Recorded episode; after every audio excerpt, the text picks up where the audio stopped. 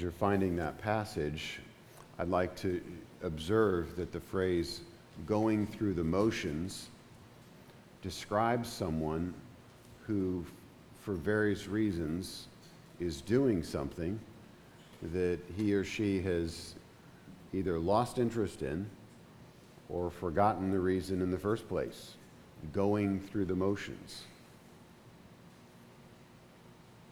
Just going through the motions. And this is a problem for some of you. Uh, Will prayed for our students. If you're enrolled in a class, in a class this semester, and you see absolutely no reason for this class, you might show up to the class, but you are just going through the motions. It's also not unusual to see this sort of attitude for someone who's in a job maybe one that you've been in for a long time. You know the job almost instinctively at this point. You can sort of do it, it's on autopilot.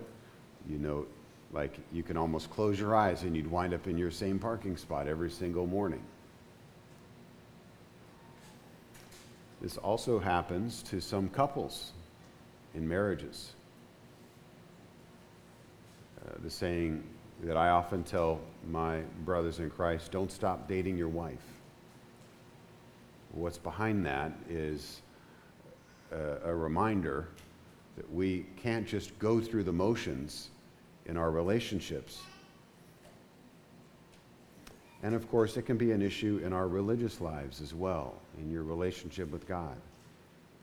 Particularly in a secular society, it's easy to lose your way spiritually, to forget why you're going to church, to forget to go to church, to read your Bible and to not remember five minutes later anything that you read in the sacred word.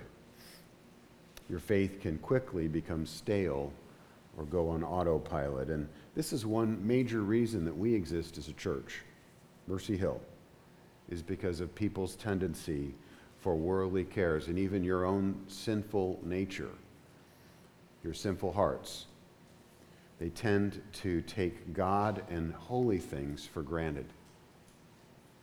So, our mission as a church is to help you know and believe what's true and what's best about God and about yourselves.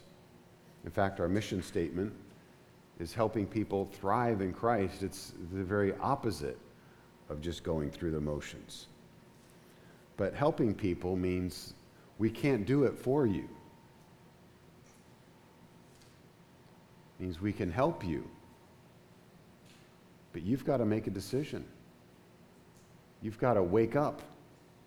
You've got to recognize that the church is an asset, a resource, a God given tool to help you not just go through the motions, but to truly to thrive in your relationship with Jesus Christ. So let me ask you why are you here this morning?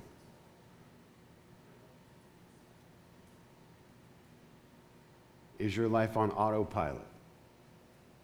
What are you expecting from God today? What are you expecting from the sermon? Do you really want to know more about who Jesus is? And what he has done for you. Do you want to become a more faithful disciple today? Of all the things that you could be doing, and trust me, in, in modern day, there are plenty of options on Sunday morning at 10 o'clock besides this. Do you want to experience more of God in your life? Do you, are you tired of your sin and how it keeps stealing from you, how you feel? When you look in the mirror and that habitual, addictive, repetitive downfall, Achilles' heel, once again, got the better of you? Do you want to have better tools in your life, heavenly tools, divine tools, to face the challenges and struggles that come your way? When you hit the wind and the waves, you know how it is. You're going through your day and everything's going good. It's 9, 10, 11 o'clock in the morning, and then get a phone call, text, email, or meet someone in some situation, and everything goes from great to horrible. Do you want to manage those sorts of unexpected, predictably unpredictable things that just take the wind out of our sails? Do you want to do better at that? If you're already a follower of Jesus, can you honestly say that you're growing at the moment, or has your faith plateaued? And maybe you're not a follower of Jesus yet. Maybe you're sort of, you know, dipping your toe into the water, testing it out. What is this Christianity business? These all are questions I think worth asking this morning as we begin a special two week series on our mission and vision as a church. Our mission will be the focus this week. Our big purpose, helping people thrive in Christ, is our mission statement. And then next week, our vision is how we as leaders and how you as members in, envision this mission bearing fruit in our life as a congregation in the coming years. I've mentioned our mission statement. I'll say it again helping people thrive in Christ. It's, it's, it's based on a number of really important Bible verses found throughout the scriptures. But there is no verse more important for our mission statement than the text that's before us this morning. It's John 15. In this passage, Jesus is having a conversation with his disciples. It's known as the Upper Room Discourse, and it begins at John 13 and ends with the longest recorded prayer of Jesus in the Bible in John chapter 17. It's sometimes known as his high priestly prayer. And in John 15, we're right in the middle of this upper room discourse. And the last verse of chapter 14 tells us that Jesus has departed from the upper room. He's, he's left to go. He says, Come, let us go from here. So perhaps in this part of the conversation that Jesus is having with his 11 disciples, Judas has already left to betray him. Perhaps they're on their way to Gethsemane and they're walking, and Jesus is talking with his disciples. It's night. And in this part of the upper room discourse, Jesus chooses a word, an image, an extremely vivid image to describe himself in his ministry, and that is the image of a vine. That's right, a vine. He calls himself the true vine, in fact. And that's my sermon title, The True Vine. What does Jesus mean by this? And what does it have to do with our church and our church's mission statement? What does it have to do with, with your life and your faith and your relationship with God? I hope this morning that if you are a born again follower of Jesus, that this morning's message will help renew or rekindle your growth and love, growth in God and love for God. If you stop growing as a Christian, in other words, today's the day that you can start growing again. That's good news. If you've never grown as a Christian, if you're not yet a believer in God, then today's the day.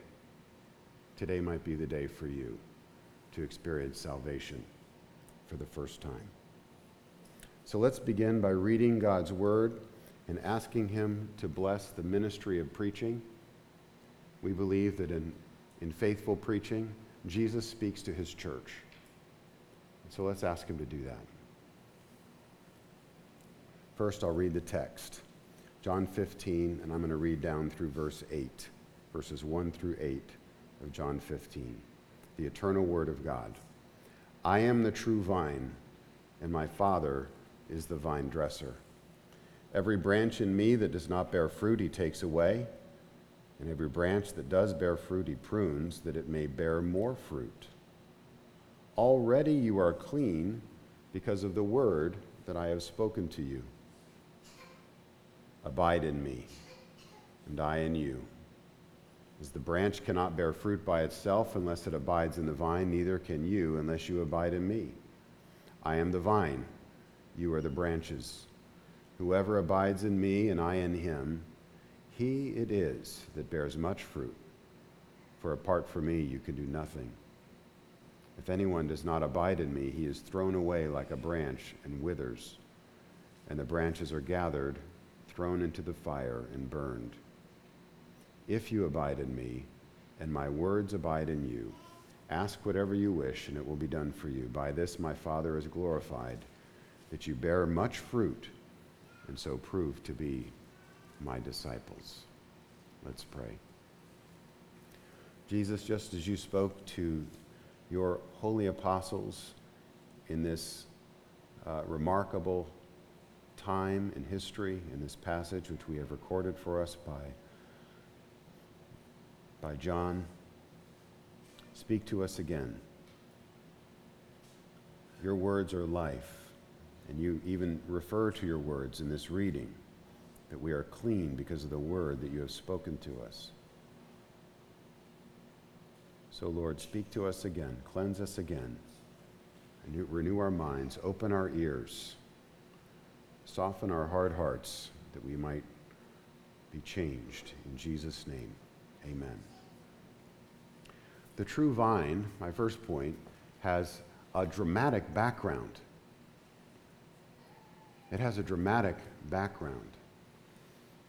Now, here I'm going to I'm going to make a plug for reading the whole Bible because I certainly knew nothing about the dramatic background of the true vine the first time I read the Gospel of John, my first day as a new believer in college. I was a freshman. And as, as a new believer, I remember the morning I woke up, it says, I need to read the Word. So I read the Gospel of John.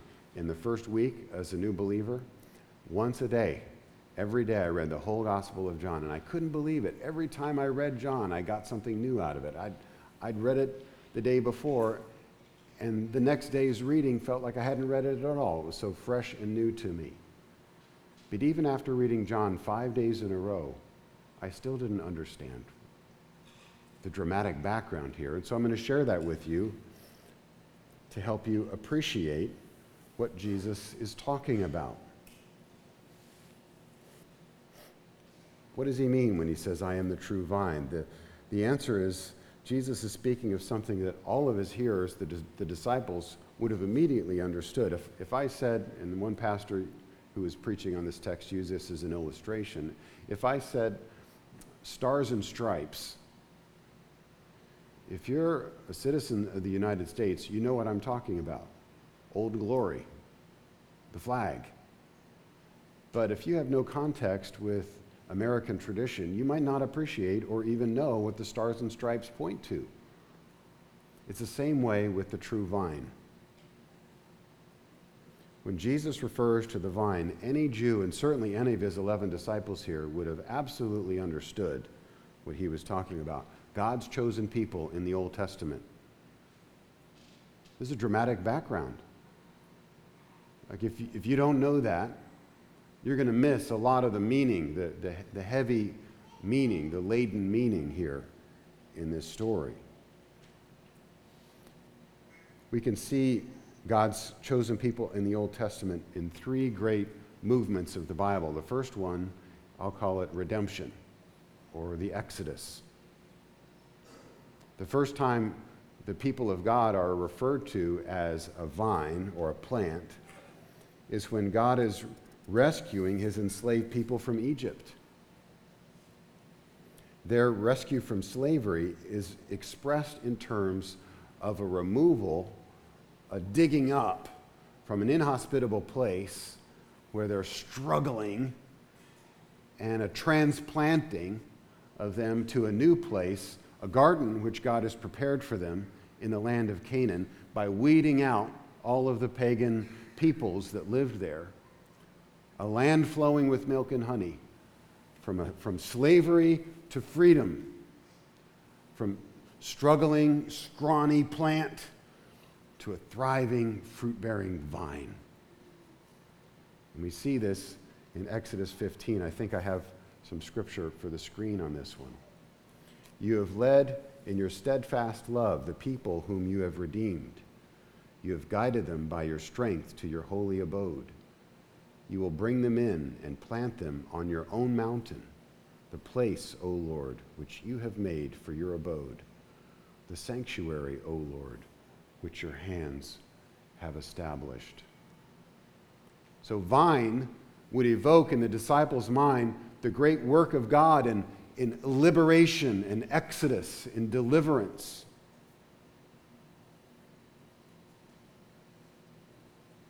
As a redeemed and transplanted people, the expectation was, and every benefit was given to them, that they would bear fruit for God. Vine, then, is a symbol, a metaphor for God's design and command that the people of his possession, his chosen people, would live and dwell in the land and be fruitful and multiply. That's the first part of the dramatic background. And you'll agree with me, that's, that's rich drama. But this phrase, be fruitful and multiply, which I just used, points to another important, significant, one of the top three most important moments in the Bible. And that's not just redemption, but going all the way back to Genesis chapter 1 in creation. You see, the redemption from Egypt isn't the first time vine and growth and fruit bearing is mentioned in Scripture. Be fruitful and multiply was first spoken in the Bible's first chapter in Genesis chapter 1. God has created man and woman. The creation mandate was given to our first parents. They were told to be fruitful and multiply, fill the earth and subdue it. Here's the, here's the actual passage. And God blessed them. And God said to them, Be fruitful and multiply, and fill the earth, subdue it, and have dominion over the fish of the sea, and over the birds of the heavens, and over every living thing that moves on the earth. So, fruitfulness and multiplication, even though vine isn't mentioned in Genesis chapter 1, fruitfulness and multiplication are, are baked in or hardwired to the very nature of creatures made in God's image. We might think of Adam and Eve in the garden as vine dressers themselves, as vines in the garden of God. Eden was the perfect paradise garden, prepared for them. God placed them in the garden, He gave them every advantage. Sound familiar? So, if we were to switch the order and think about it in, in sequence, we have a garden prepared for man in which he might bear fruit and spread it to the ends of the earth. A man failed in that task and was excluded from the garden. And man eventually finds himself in bondage in Egypt. And God then sees, remembers his covenant of creation and reaches down and rescues a, an enslaved people and prepares another garden for them, this one larger and broader in scope, and gives them every advantage and places them in a paradise garden called Canaan and calls them to do what Adam and Eve were to do in the first place.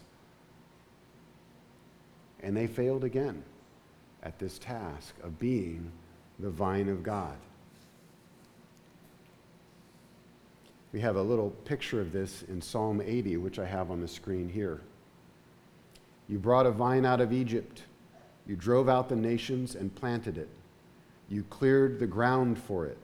It took deep root and filled the land. The mountains were covered with its shade, the mighty cedars with its branches.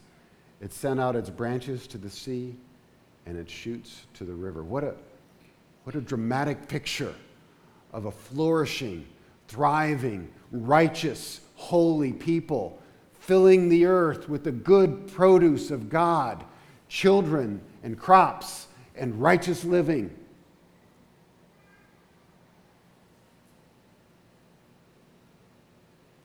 So, creation, redemption, two great themes, two great movements, dramatic movements in Scripture. But the third, and I've hinted at it already, the third points to the fact that every single time God has called us to be his vines and placed us in his garden, we have failed to do so. The third dramatic theme here is judgment. And this is the third great section of the Bible. We have creation, we have redemption, and starting around the kings, and certainly by the time of the prophets, the entire rest of the Bible speaks to exile and judgment. In fact, with these three words, you can entirely comprehend all of the 39 books of the Old Testament creation, redemption, and exile. Each time you see that vine is mentioned outside of Genesis and Exodus, it's mentioned in the negative terms. I called you to be a vine. Where's the fruit that you have promised to give me? I have prepared for you a garden. How have you defiled my sanctuary with your idolatry? Over and over and over again, the vine is, is, is evoked by the prophets as a harbinger of God's judgment and wrath to a disobedient and wayward people who were perfectly situated to glorify God and took those privileges and all those advantages and threw them away like so much of yesterday's trash. So Jeremiah 2:21 says, "Yet I planted you a choice vine, wholly of pure seed. How then have you turned degenerate and become a wild vine?" Or Hosea 10, "Israel is a luxuriant vine that yields its fruit. The more his fruit increased, the more righteousness he, he, he worked, the more love, compassion, and mercy he showed to the alien and the stranger, the more, the more worship he rendered to me? No. The more his fruit increased, the more altars to foreign gods he built. We took the very produce of God and co opted it and corrupted it to build altars to pagan deities. As his country improved, he improved his pillars. And a pillar is a symbol of false worship. And so, on behalf of the Lord, Hosea says, Their heart, their heart is false. Now they must bear their guilt.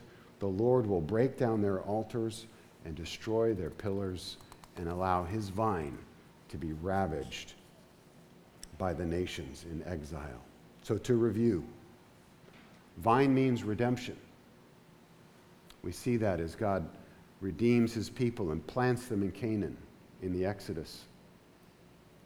But vine, even earlier than that, points to creation. You see, the Exodus is kind of a, a, a retelling of the story of creation on larger scale.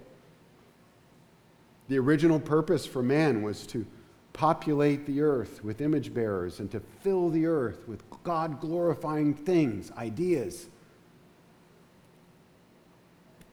creations. And finally, Vine points to judgment and exile because God's chosen people did not and still do not, at times, bear the fruit, shine the light, if I can change the metaphor, to shine the light of God in the world but we use our belongings and we use our gifts for idolatry. And so God disciplines and judges his people. He leaves us, he leaves them or abandons them to our sin and misery that we might return to him. That's the dramatic background of the vine. Now, if you knew that, if you knew the background of the vine, and you're a follower of Jesus, your heart is singing right now. But if you didn't know that, I hope you are filled with wonder and awe at our Lord's teaching, which begins with this statement I am the true vine. What could he mean by this? Now that we understand the, the dramatic background, what does this expression mean? Jesus, I am the true vine. In John's gospel, Jesus is saying he is the perfect vine, the perfect expression of the vine. That's what he means by true vine. It, it has two aspects to it. Not only was Israel, the Son of God, disobedient to God's commandment, bearing fruit of wickedness, wild grapes is how the prophets describe it. No, no, no. Jesus, the Son of God, is bearing fruit for God his entire life. He never sinned even once. In thought, word, and deed, he always did what pleased God. He, he knew what was good, loved what was good, and did what was good. He is the vine that God had in mind all along. He's the vine that, that Adam should have been, so he's a new Adam. He's the vine that Israel, that is to say, Jacob and his sons, should have been. That is to say, Jesus is the new Israel. He doesn't replace Adam, he doesn't replace Israel. He fulfills Adam, what Adam should have been the whole time. He fulfills Israel, what Israel, as a son of God, the chosen of God, should have been the whole time. You see, Israel was a vine, just not the true vine. To illustrate this, one pastor explained it like a famous work of art. Just, we'll pick one of my favorites Van Gogh's Starry Night. Turns out at Hobby Lobby you can buy a kit to make Starry Night for $28.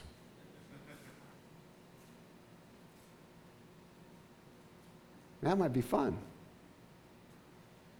But the real Starry Night is hanging in the Metropolitan Museum of Art in New York City. So when Jesus says, I am the true vine, he's not saying that the vines that came before him were no vines. He's saying that he is the ultimate vine, the perfect vine, the fulfillment of all the little vines' destiny that, that they should have, could have, would have if they did.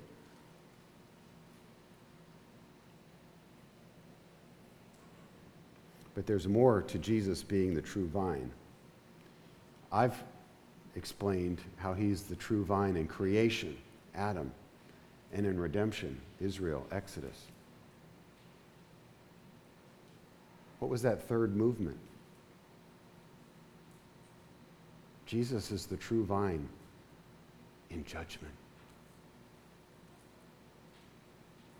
You see, he is the Adam that never was.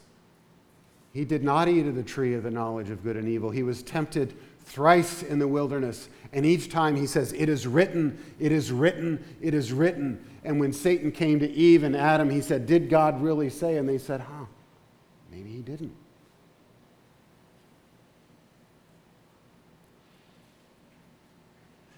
So, how can it be that Jesus finds himself hanging on a criminal's cross, crying out, My God, my God, I am the true vine. Why have you forsaken me? And the answer is He's not just the vine in creation and the vine in redemption, but He's the vine in judgment, wrath, and exile. He experiences the breaking down and the crumbling of the walls of the vineyard in his body as he's broken on the cross. He experiences the abandonment of God as the wrath of God is poured out on him.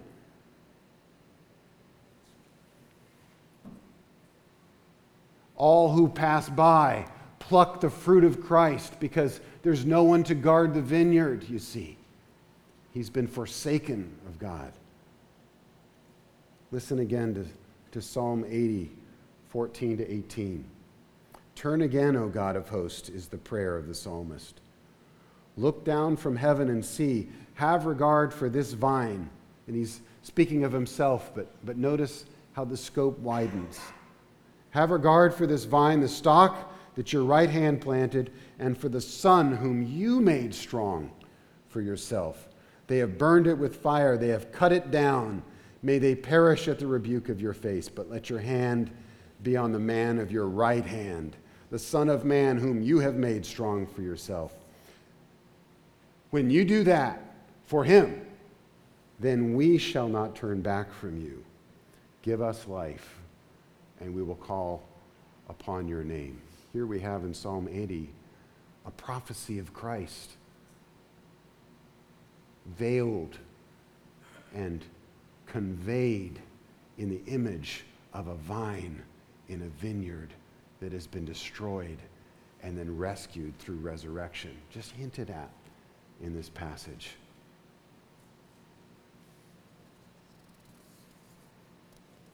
So we've seen the dramatic background to the vine image in John 15. You've also now understood the first verse I am the true vine, and my Father is the vine dresser. Jesus is the perfect fulfillment of all the vines that had preceded him.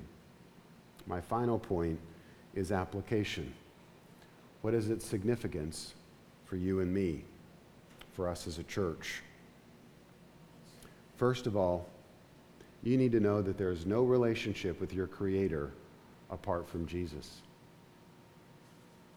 No religion, no rule, no way of life, no order, no idea, no book, no philosophy will get you to God, which is the purpose of human existence, to be in communion, union and communion with God. There is no other way to God but through Jesus, the vine. No other way. What it means to be born again is to leave behind all of those philosophies, all of those religious orders, all of those pathways of salvation and self justification which you have been working on as so much trash and cling to Christ because only in Jesus can you find your heart's desire, which is union and communion with the God who made you. That's by far the most important application of this morning's message. But second, if you have a relationship with God in Christ, that relationship is, is described in our passage as one of the most intimate kinds. It's a branch in a vine. It's the exchange of life. It's not just some words you say. It's not just a building you go to. It's a living, breathing, personal, intimate connection with the ascended Christ who is the vine of God. Anything less than that you are falling short of what God intends for you. You are not experiencing, as a middle schooler, as a high schooler, as a student, as a husband, a wife, in your job, in this church, you are not experiencing what God has in mind for you. Third, you cannot have a relationship with Jesus on your own. There are no Lone Ranger Christians. The only Christianity that is known by Jesus is a Christianity which involves the body of Christ, the church. And if you think that you can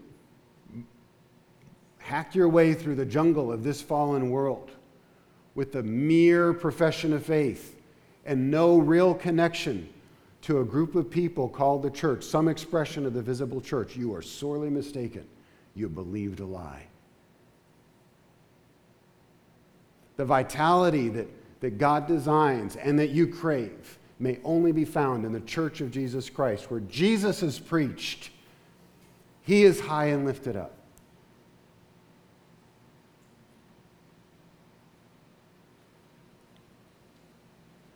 Fourth, salvation is not the point. Salvation is not the point. I'm smiling because I wonder if some of you are surprised at this. No, the point is fruit bearing.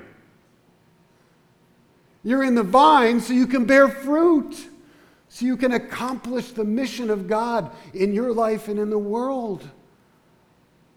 He's prepared a garden for you, and He's provided a vine for you, and He's united you to His Son, Jesus Christ, so that you might be saved in order that you might bear fruit for God. Fruitful Christians are the only Christians that the Bible knows. Because if you're vitally united to the vine, you will bear fruit. Because that's what Jesus does with his people. And the fruit of God, as it was in Genesis, as it was in Canaan, it is today in the church, is to fill the earth with the glory of God in every sphere, in music and in art in science and in literature, in politics, believe it or not, in the daytime and at nighttime, on sacred Sundays and secular weekdays. The glory, the resplendent, radiant, fruitful glory of God in your family and as an unmarried person in every aspect of our lives, glorifying and enjoying God forever. And notice Jesus says in our passage that you are already clean, but some of you need cleaning. It's the same word in, in the original pruning and cleaning. It's the same word. So a vine dresser cleans the vine when he takes the shears in his, in his hands and clips it, which is painful. So, in sequence, in order for you to glorify God and to bear fruit, you must be cleaned. You who already are cleaned. You must be pruned, you who already are in the vine. He knows what's best for you. He's the farmer, He's the master vine dresser. Pruning means suffering, pruning means sickness, pruning means loss and trials of many kinds. But God does not take pleasure in your pain. He is not a masochist, He is an artist.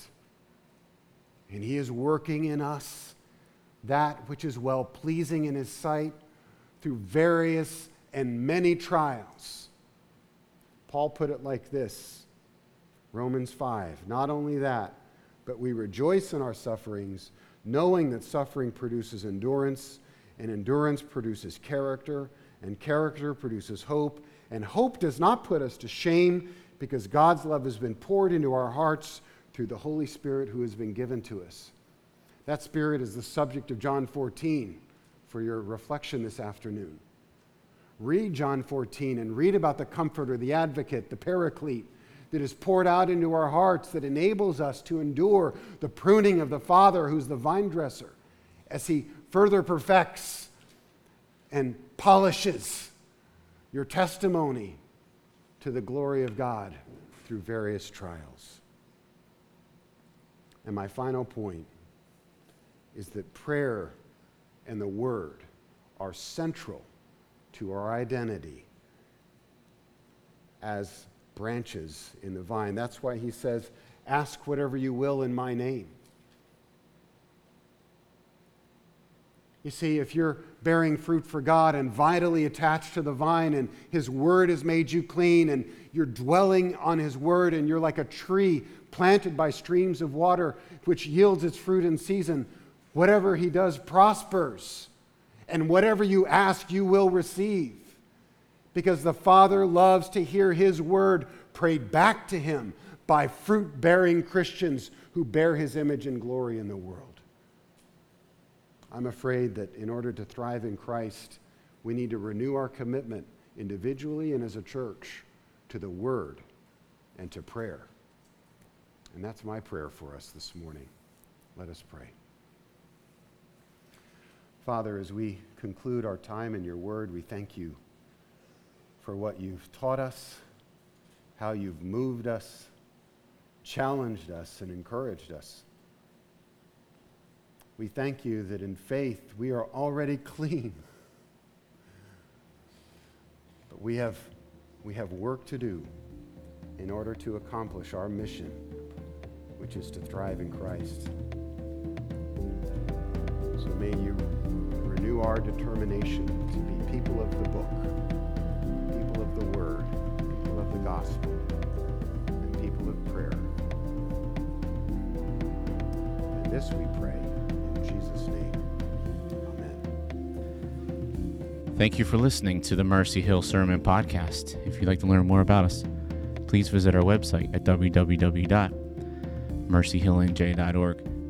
We meet every Sunday at 10 a.m. at the church house located at 300 University Boulevard in Glassboro, off of Harvard Avenue, adjacent to the J. Harvey Rogers School and near Rowan University. We'd love for you to join us. Please see our website for directions. Thank you again for listening to the Mercy Hill Sermon Podcast.